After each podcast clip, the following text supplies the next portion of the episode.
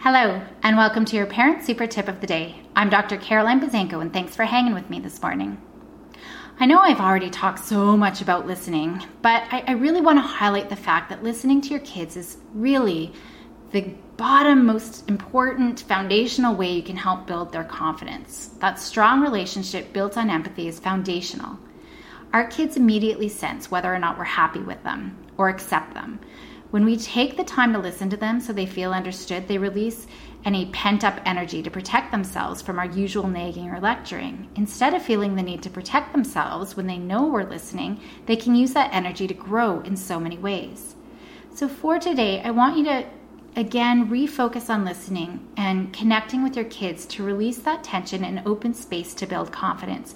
Find opportunities to chat. Eat at least one meal with your kids and listen about what's happening in their lives or find another special time with your kids. Ensure it's special and uninterrupted. Convey that this time is time that you're looking forward to with just being them, even just for a few minutes before bed. Have an awesome day and go make happy happen.